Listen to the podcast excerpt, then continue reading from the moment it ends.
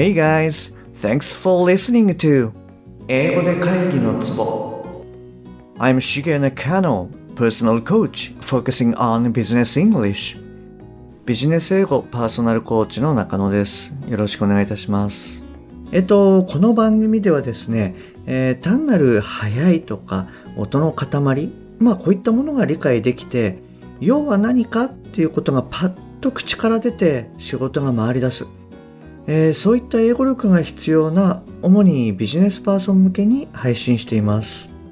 はいじゃあ、えっと、改めまして今週はですね発音に関してやっていきたいなと、えー、思っております。よろしくお願いいたします。このこの英語で会議のツボの最初の方でも触れてるんですけれども発音で大事なことって3つあると考えてます。一つはリスニングの向上ですね。やっぱりその正しい音を出せると正しい音が聞きやすくなるんですよね。まあ聞き分けやすくなるっていうのもあるかと思います。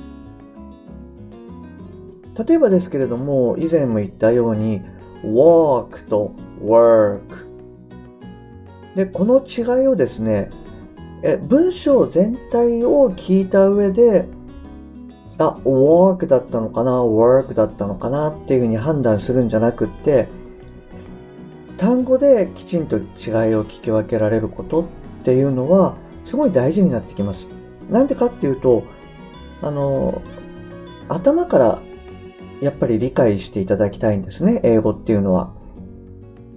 なので、あの、詳細はですね、えー、29話目と30話目の意味理解っていう方であの確認いただきたいと思うんですけれども、スラッシュリスニングっていうのができると、えー、意味理解が早くできることになって、結果的にリスニングっていうのが向上します。なので、えー、一つ目はそのリスニングの向上が挙げられます。で、二つ目なんですけれども、やっぱりこれは相手が聞きやすくなりますよね。例えばこう、日本語同士なんかでもそうですけども、まあ、例えば、まあ、青森のおばあちゃんとか沖縄のおばあちゃんとか、まあ、どうしてもやっぱりこう、まあ、方言が強い人っていうのはあ何を言ってるんだろうなっていうふうに音を聞き取るのに集中しちゃうじゃないですか。でそうすると言ってる内容を理解するっていうよりもやっぱり何ていう言葉を言ってるんだろうっていう音理解方にこう集中しちゃうんですよね。でそうすると、えー、意味の方までこうきちんと、まあ、届かないと。そうするとやっぱり聞いてる相手っていうのもなかなかこう、うん、聞きにくいというか疲れちゃうし、言ってる内容もわかんないみたいなことが起きてしまいます。時々、ネイティブにカタカナ英語を話してみて、それが通じるかどうかみたいなことを YouTube でやってると思うんですけれども、結構ね、伝わらないことっていうのが多いんですよね。あの、もしお時間あればあなたもちょっと見ていただきたいなと思うんですけれども、なので、やっぱりその相手に伝わりやすくなるっていう点が、えー、2つ目かなというふうに思います。で、3つ目なんですけれども、こちらは、えー、自分の英語に自信が持てるっていうマインド的にかなり大事かなというふうに思います。で、私のクライアントさんなんかでもあの結構いらっしゃるんですけれども、うん結構自分がこうきちんと発音できてない、話せていない。なので、英語が上手な人の前では話したくないっていうふうに思ってる方ってかなりいらっしゃるんですよね。それとか、まあ、発音に自信がないんで、どうしてもちっちゃな声になっちゃうと。なので、単純にこうネイティブまで音が届いていない。なので、そういったところっていうのがかなり改善されるんじゃないかなというふうに思います。はい、この3つですね。発音って何？ってなった時に、まず最初に重要なことっていうのが、えっと、腹式呼吸なんですね。あなたも例えば、電車の中でネイティブ同士が話してる時に、やたらと声がでかいなとか、やたらと英語が聞こえるなって思ったことないですか？で、これはですね、やっぱり息の使い方っていうのが違っていて、結果的に音がよく伝わるんだと思うんですね。で、英語は日本語の3倍から4倍くらいの息の量を使うなんていうふうに言われてるんですけれども、さらにプラスして、喉を開いて発音するんですよね。なので、共鳴しやすい。なので、そういったところが日本語と大きく違うというふうに思います。今日は、まず腹式呼吸の仕方。それともう一つ大事なこととして、適切な声の高さっていうのを一緒に考えてみたいなというふうに思います。で、もし今あなたがですね、体全体が見える鏡があったら、鏡の前に行っていただけるといいかなと思います。で、もし、えー、あなたが外出先で見れないよっていう場合は、まあ、まずは聞いていただいて、で、ご自宅に帰ったら実際に鏡の前でもう一度、あの、やっていただけるといいかなと思います。で、じゃあ早速やりますね。まず、息をふーって全部吐き切るように、えー、していただきます。一緒にやりますね。息を吐き切ります。いきます。ふー、吐いて吐いて、もっと吐いて、もっと吐いて、最後までもっと吐いて、吐き切れなくなったら、息を吸ってください。はい、OK です。えっと、今、どんな感じでした？息を吸ってくださいって言った時に、肩とか胸、この辺りがなんかこう上に上がるような動作にならなかったですか？はい。で、これ実はですね、その場合って胸式呼吸になるんですね。で、胸式呼吸だと、まあ、どうしてもその息がきちんと出なかったり、喉が緊張してしまって、開きにくくなっちゃったり、音がこう響きにくくなっちゃったり、で、まあ、有声音が出しにくくなったり、みたいなこう、問題っていうのが出てきてしまいます。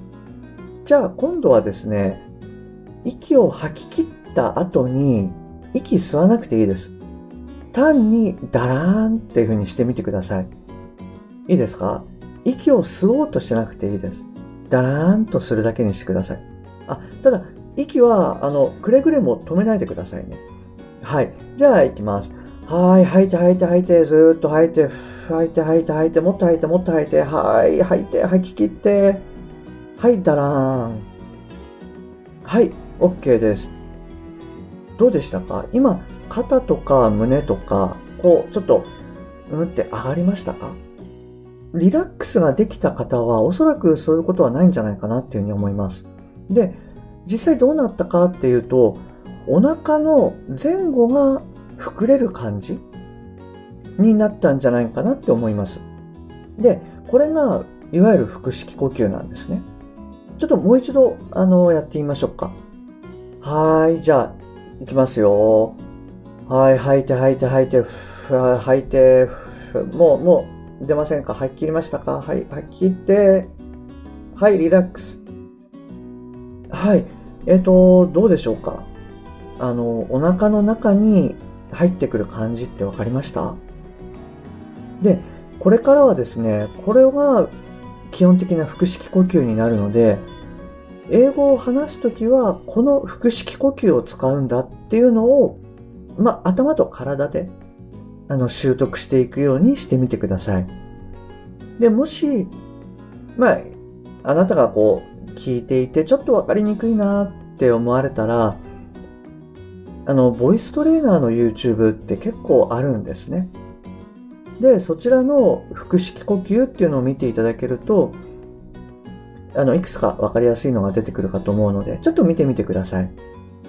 次にですね、最適な音の高さっていうのをちょっとやってみたいなと思います。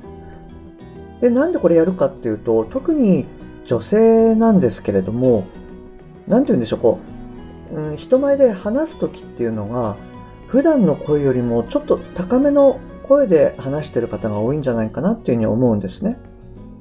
で、それだと、やっぱり英語って話しにくいんです。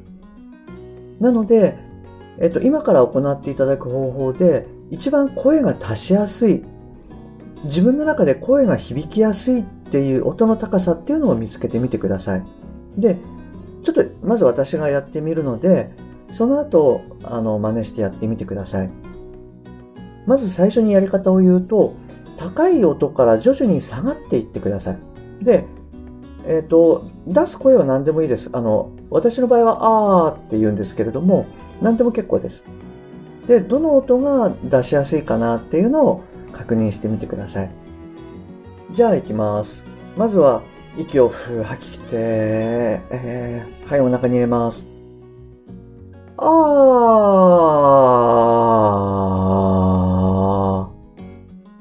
ー。はい、もう一回いきます。あー。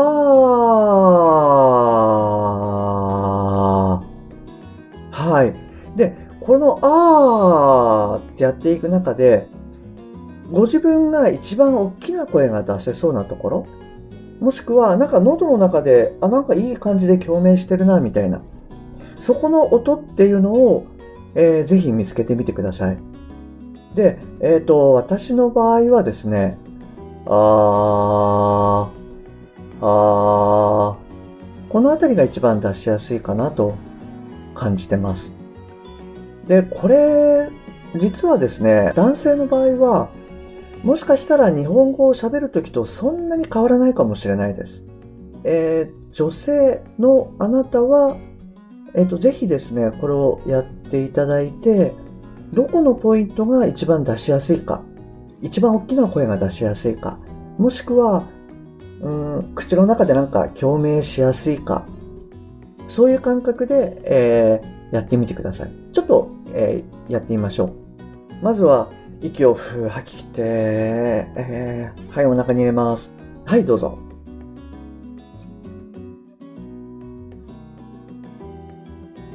はい、OK です。どうですか？感覚つかめましたか？ちょっともう一度やってみましょうか。まずは、息を吐き切って、えー、はい、お腹に入れます。はい、どうぞ。